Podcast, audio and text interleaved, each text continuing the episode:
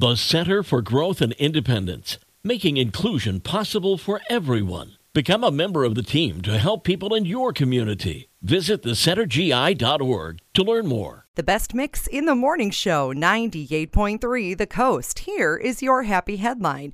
It's been a rough year for 16 year old baseball fan Cody Newton as his dad passed away in December.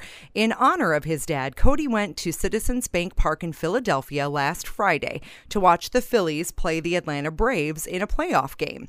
Some fans sitting around him asked why he was at the game alone. Cody talked about losing his dad and explained that he and his dad used to attend Phillies games together.